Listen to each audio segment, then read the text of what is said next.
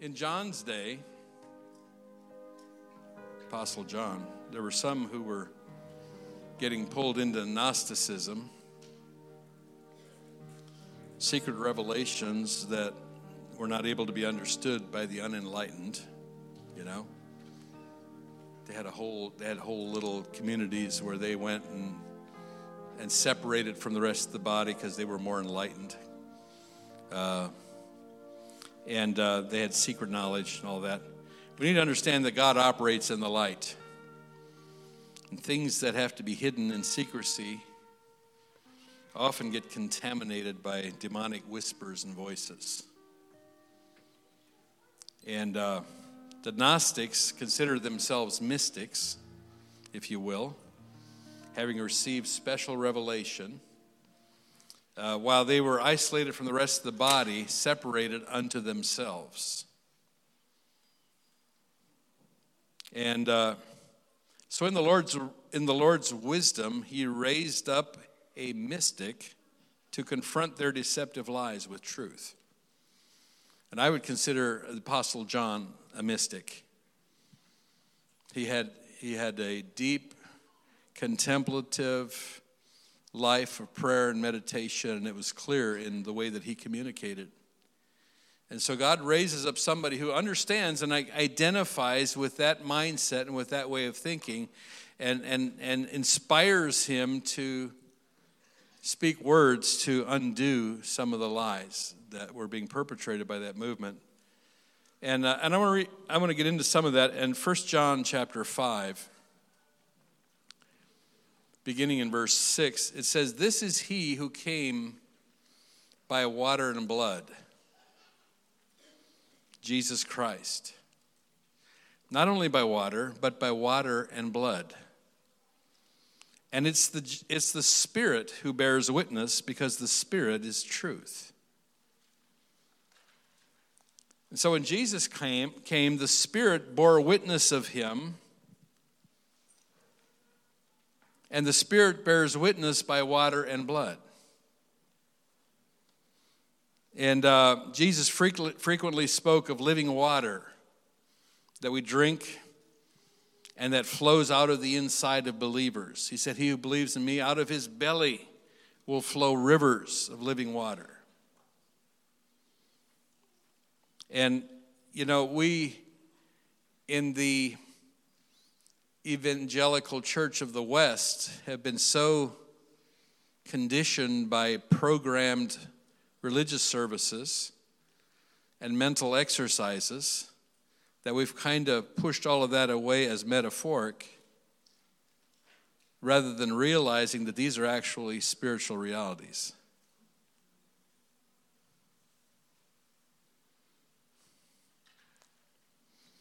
Scripture tells us in Revelation 12 that the believers overcome the accuser of the brethren by Jesus' blood by their testimony and by surrendering their lives even unto death.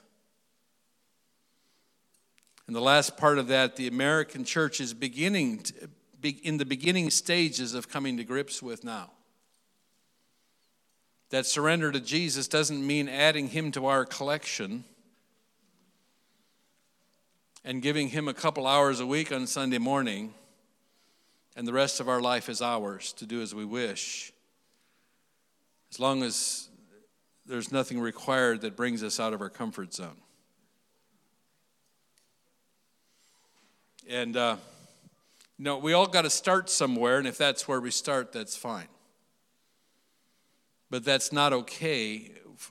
That's, it's not okay for us to stay there the rest of our life. Jesus wants total surrender. Now, when I started serving the Lord, I, you know, I was a broken mess, and so I kind of had an advantage over some of you. Some of you who never were, whose lives never were the mess that mine was in. Uh, you know, it was easier for you to come to Christ. Maybe it was easier for you to uh, to make a commitment to Him. But when I made a commitment to Him, um, He was all I had. I was in a deep, dark dungeon and when Jesus intervened in my life, He took me from a very dark place into a, very, a place that was full of light. And the transition from here to there was profound. And it was profound for me, and it was profound for everyone who knew me. Because people who knew me knew how dark I was. And, and, and the transition from that dungeon into a new reality for me was very profound. Uh, and I, and I understand that a lot of people don't come that way. You know, they kind of make a commitment to Christ in their childhood, and then they kind of get more serious as life goes on. But, but the Lord is really raising the bar on our commitment to Him.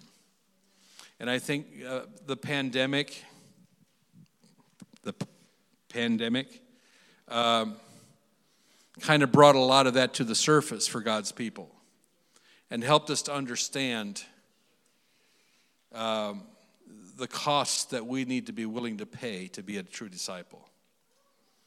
And it needs to be unto death. We need to be willing to give our life, not just, oh, yeah, Jesus, I'm willing to live for you. Um, but if we're truly willing to live for Him, then we're also willing to die for Him.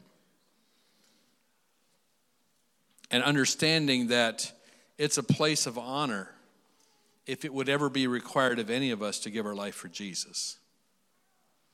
And that's not something that should fear in our hearts. That's something that should actually wake up the warrior in all of us. Yes, I'm willing to serve Jesus, even if it means that it takes my life someday in the process. That's okay. Because I will never deny him. I will never turn my back on him. I will never knowingly betray him. Because he gave his life for me. It's a small thing for, give, for me to give my whole life to him in return. Amen?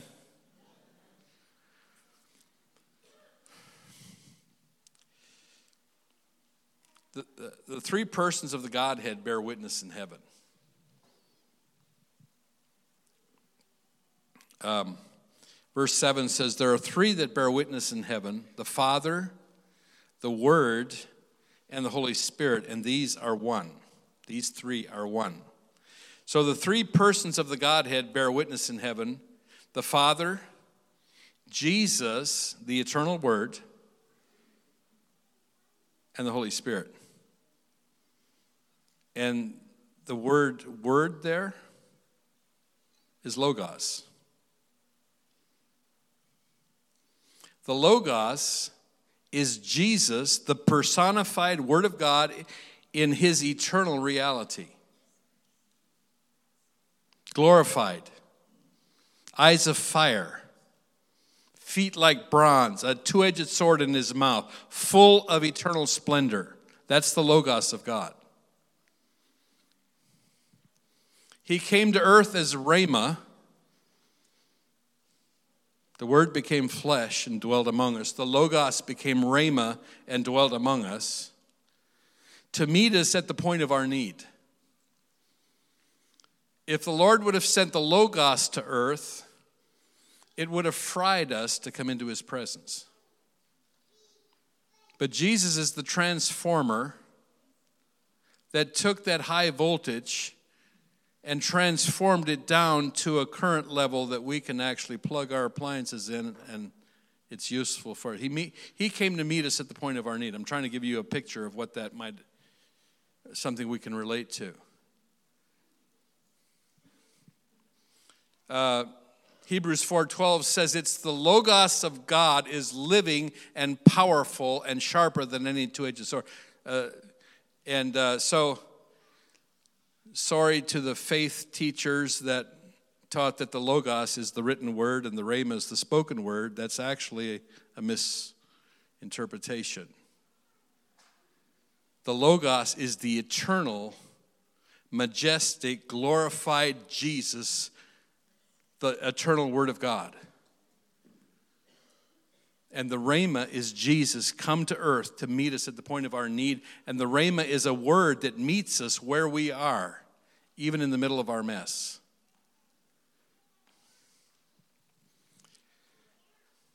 He was born in a stable, surrounded by animals, a picture of how he comes to each of us. He's born right in the midst of our mess, surrounded by all our critters, humble and lowly to meet us where we are. How many of you know what I'm talking about? Jesus came right in the middle of your mess to meet you.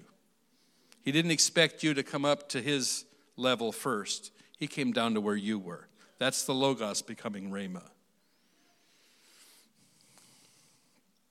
But now the, the Rhema who manifested and still manifests to hungry, seeking hearts everywhere, where our need is, he manifested where our need is, is in heaven, eternally glorified as the Logos of God. If any of you'd like to debate that at some point in Scripture, I'd be happy to sit down and debate it with you. Because um, I know I'm kicking a sacred cow there, but sacred cows make gourmet hamburger, right? There are three who bear witness on earth the Spirit, the water, and the blood. And these three agree as one. So there are three tangible, if you will, substances that bear witness of Jesus and what he's saying to the Holy Spirit's inspiration, uh, by the Holy Spirit's inspiration and anointing on earth. The Spirit, the breath of God, the wind of God, who releases us from oppression with fresh winds of revelation, fresh manifestations of heaven's power is a reality of what Holy Spirit brings to us, brings to the church. Uh, I'm feeling a wind blowing on me right now. Often, when Holy Spirit is manifesting, I'll feel the wind of God. So, I remember, I remember one night we were praying for somebody years ago uh, to be filled with the Holy Spirit, and and uh, it was it was a guy thing. We were still in the guy culture back then, and uh, so Amanda was in the house, taking a nap while we were out in the, in the prayer room praying. And uh, that's just where we were at that time, you know, that was our culture. And, uh, and, and sure enough, this guy we were praying for got baptized in the Holy Spirit powerfully, filled with the Holy Spirit, spoke in tongues, the whole, the whole bit. And, uh, and so after the meeting was over, I, we uh, woke up Amanda and she came out and we went in the car to go home. So she asked what happened. I told her. She said, "What time did he? Did he? Uh, was he filled with the Holy Spirit?" And I told her. She said, "Well, right at that time, a wind came and shook the house." See, that's the that's the breath of the Holy. That's the Spirit. The breath, the, the wind of the Spirit that manifests. And, and the reason I'm telling you this stuff is because we're going to see more and more of these kinds of witnesses appearing when we come together because God's, God is getting ready to encounter us in ways that we're not necessarily accustomed to, but we're hungry for. How many of you are hungry for, for God to manifest Himself in your presence? And, and, and, and, and just so you know, He's not only going to do that here, He's going to do that around you because you're going to get, you're going to get so marinated in the presence of God that those kinds of manifestations are going to tend to happen when you're in the grocery store and you come close to somebody that has a need or whatever in your workplace. Because you get to carry the tangible presence of God with you. And that's not something spooky, that's, that's the real deal. On the, day of, on the day of Pentecost, the Spirit came so forcefully that it or he it's really a substance of the Spirit, but if you prefer to call it a He, that's fine. Uh, was like a mighty rushing wind, so powerful that a church that would shake the nation was birthed by that force in one day. In one day, a mighty rushing wind came and, and birthed a church into power that shook the nations of the earth. And what do you say to that? Do it again, Lord. Amen. I want to get some t shirts made that say dial. Do it again, Lord. When God does something magnificent, do it again, Lord. I said, do it again when I was down in Peru and we were on the river and an 18 inch fish jumped in the boat. we were on, on the Amazon going back to where we come from. And I just spontaneously said, Do it again, Lord. And two more fish jumped in the boat. Twice as many. And they were a different kind than the first one. So there wasn't just something weird about that kind of fish jumping that day. So I thought later, why didn't I say it again and again and again? You know, maybe, maybe there've been four and then eight, and who knows? Maybe we could have filled the boat up. I don't know. In Ephesians 4, verse 14 and 15, it says that we should no longer be children, tossed to and fro and carried about with every wind of doctrine by the trickery of men and the cunning craftiness of deceitful plotting but speaking the truth in love may grow up in all things into him who's the head, Christ. So the winds of God reveal fresh truth.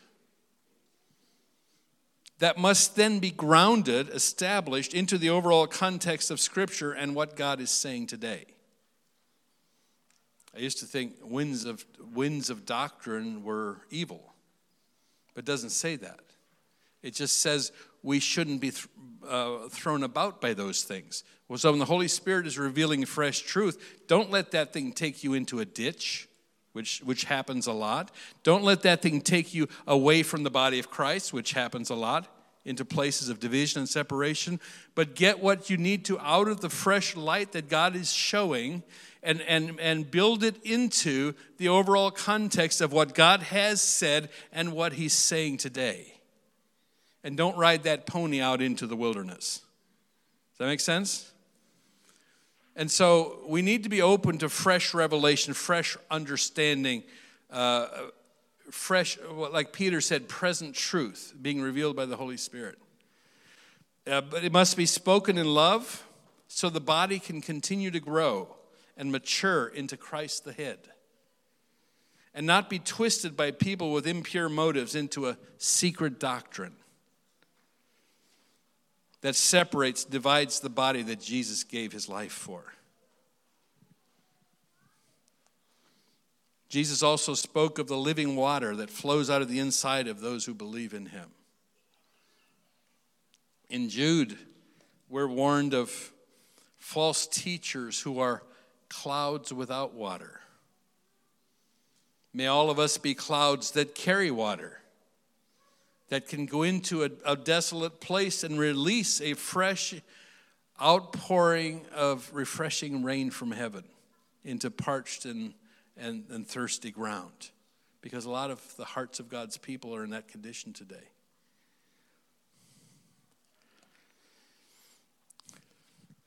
So these clouds without water, they blow into your life and they tear things up and they bring confusion and fear, but they don't water and nurture what God has planted.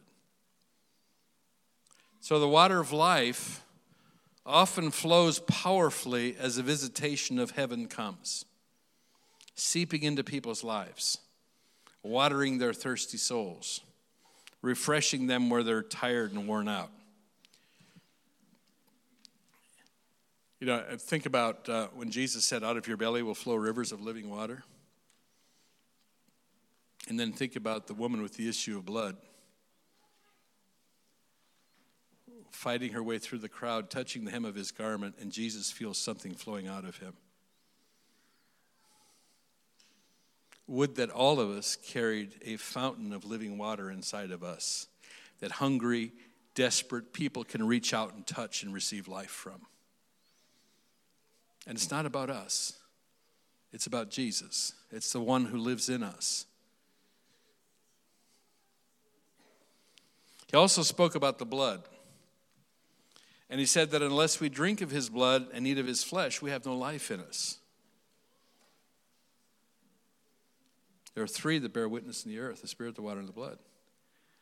Then he shed his blood for us on the cross. And we received his blood for cleansing and for redemption of all that's been lost.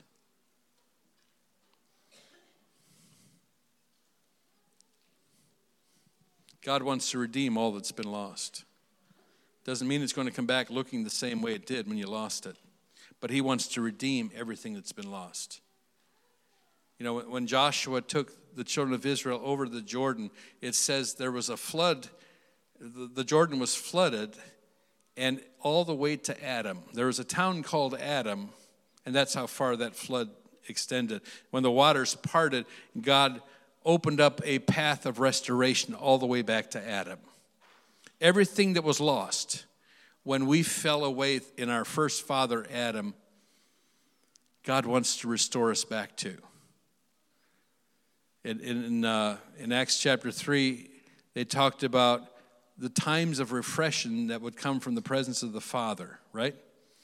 Um, and, uh, and the restoration of all things. So God wants to restore everything that's been lost. Now, for some of you, you, don't, you, you can't even imagine what that might look like because you've lost some really significant stuff. Some of you have had relationships that were lost that were so disappointing and went so deep, cut so deep into your lives that you're like, how could that ever be restored? Well, well give up your need to know how. And just know that God wants to restore what's been lost. Let Him figure out how that's going to look for you. But He wants to heal you of disappointment. He wants to restore what's been lost. He wants to bring you into a place where you experientially live out Romans 8:28. Recognize that all things work together for good for those who love the Lord. You, you may have some really terrible things around your life sometimes, but you need to know that God works all things together for good. He'll use even those negative things in our life to work good for you. Amen?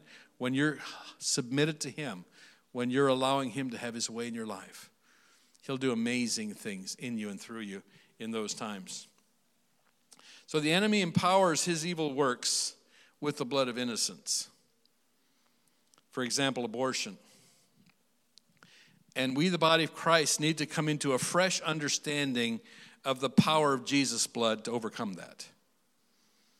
They overcame him how? By the blood of the Lamb. Well, how do we overcome by the blood of the Lamb? Well, first of all, by understanding the power of it.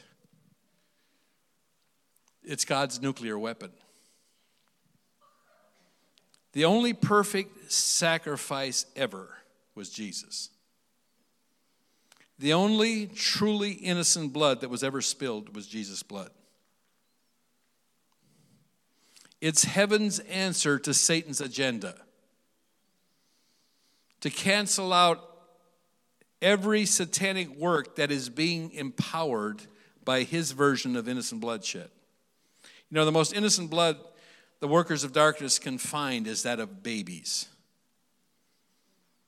or children or virgins. That's, that's what they're after, is finding blood that's as innocent as they can find to empower their evil works. You need to understand there's a demonic, there's a very satanic agenda behind the abortion industry. And if that is, eh, can ever be overruled, they're going to lose so much momentum because there's no longer all the blood of the babies empowering their satanic works. Okay? The problem for them is this even babies who have never committed a sin have sin in their bloodline. So there is no completely innocent, pure blood except for the blood of Jesus. So the blood of Jesus trumps every other blood sacrifice. His perfect sacrifice and his innocent blood was offered up once for all. Now, in the other kingdom, they have to keep offering things up to empower a satanic agenda. You know, for every supernatural intervention in the affairs of men, there must be a sacrifice. And so they have to keep sacrificing, keep sacrificing, keep, keep shedding more blood, more blood uh, you would be amazed at every time there's really dark satanic legislation passed, how much blood is being offered up behind the scenes to empower it.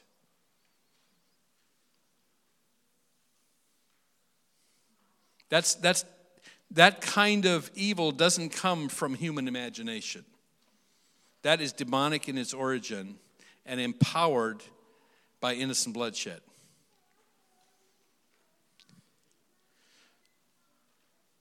In the other kingdom, there's a fountain that's filled with blood, drawn from Emmanuel's veins, like the old song says. There, there's a blood that's so pure, so holy, so clean, and so powerful that it can cancel out every satanic agenda, every satanic work, and cancel out every satanic sacrifice that's being offered up. And once we truly get that, we're going to be an unstoppable force. Once we truly understand the power of Jesus' blood to trump and to cancel out every other sacrifice, we'll be an unstoppable force. Because that blood is heaven's answer to all that Satan is trying to accomplish.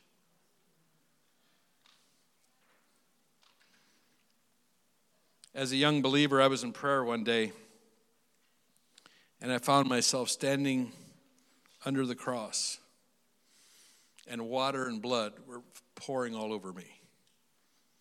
You know, and in the natural, that sounds a little gross, right? But it was the most cleansing, the most freeing experience. I felt like my heart and my soul were just being so cleansed and so washed.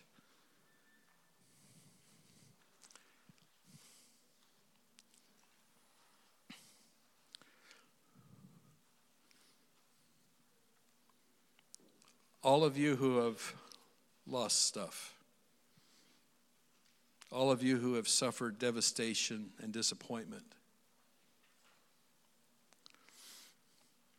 I, I, want you to know that heaven has an answer for that.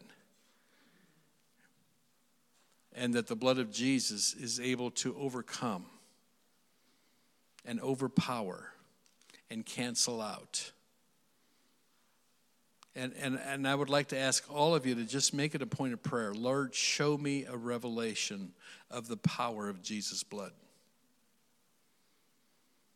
and how to use Jesus' blood to overcome every assignment against me, every assignment against my family, every assignment of oppression and depression. If, if Satan can get the minds of our people, he's already winning battles. If there's an agenda behind the pharmaceutical industry, it's to cloud the minds of people so they can't think clearly. That's the real agenda. That's the, that's the spirit of sorcery that's behind the pharmaceutical industry. If you, if you need medication in order to live, I'm not saying anything against you. What I'm saying is uh, when, it, when it says, when it talks about sorcerers being cast into the lake of fire, um, the word is pharma, pharmakeia. There's, there's, a, there's a link between the pharmaceutical industry and a spirit of sorcery that wants to rob people of their ability to think clearly and get revelation from heaven and operate in divine inspiration. And, and if there's a pony I'll ride, it's that one because I hate to see people being robbed of the clarity of their minds and their ability to think clearly. And, and, and one reason why it's so real to me is it's not just information for me, it's personal experience. Because I lived for seven years in that fog of having my brain clouded by drugs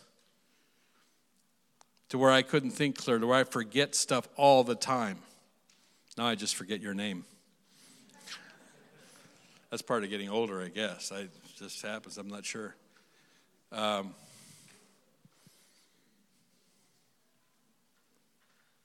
what's my name?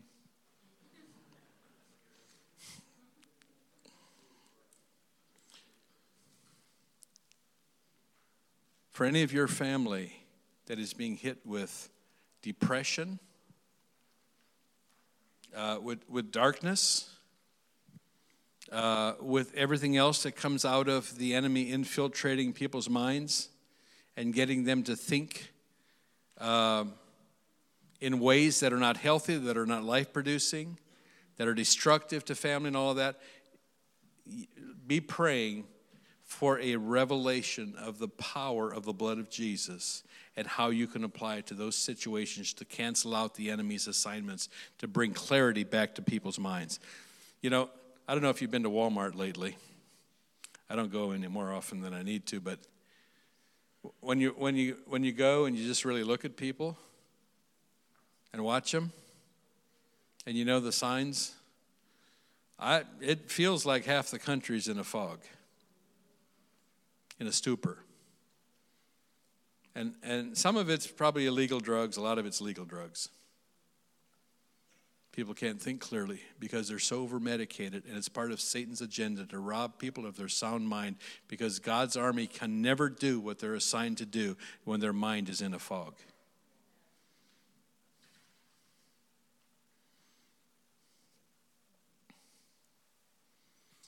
We're going to get ready to receive communion. Um, but I, but I want to pray a prayer on behalf of all of us.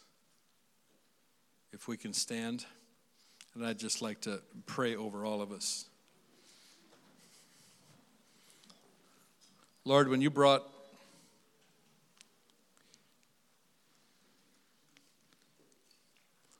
several million slaves out of Egypt, you called them your army. They didn't know it yet, but that's what you saw.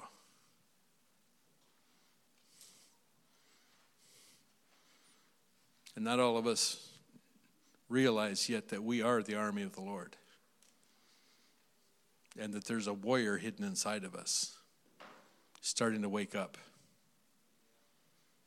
starting to find his footing, his or her footing.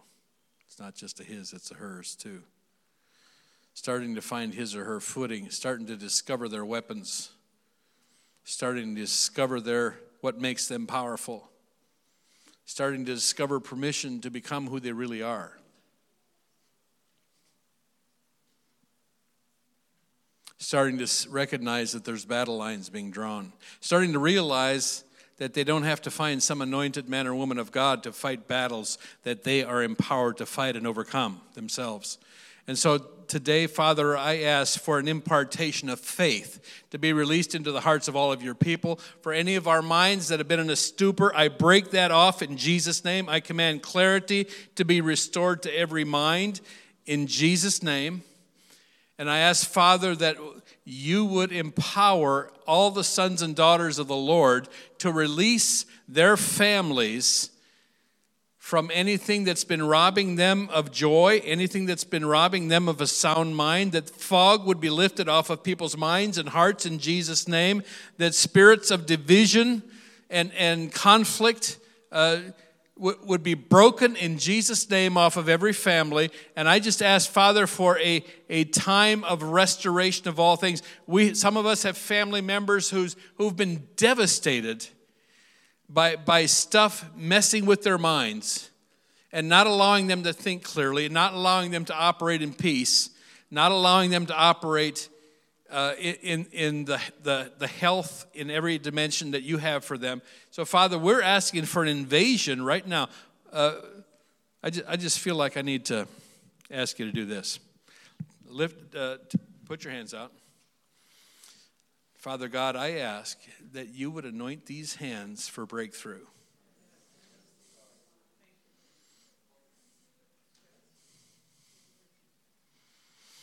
That you would anoint these hands for breakthrough.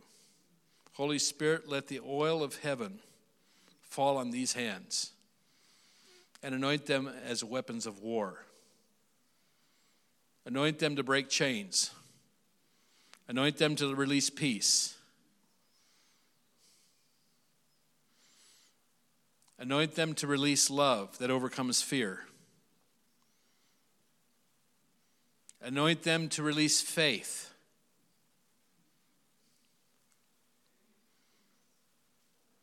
Lord, sometimes without people even knowing, without them even knowing what we're doing, let it, as we put a hand on their shoulder or their, on their hand, let something like a jolt of electricity be released to break chains and to set people free and to open blinded minds and to release peace in Jesus' name.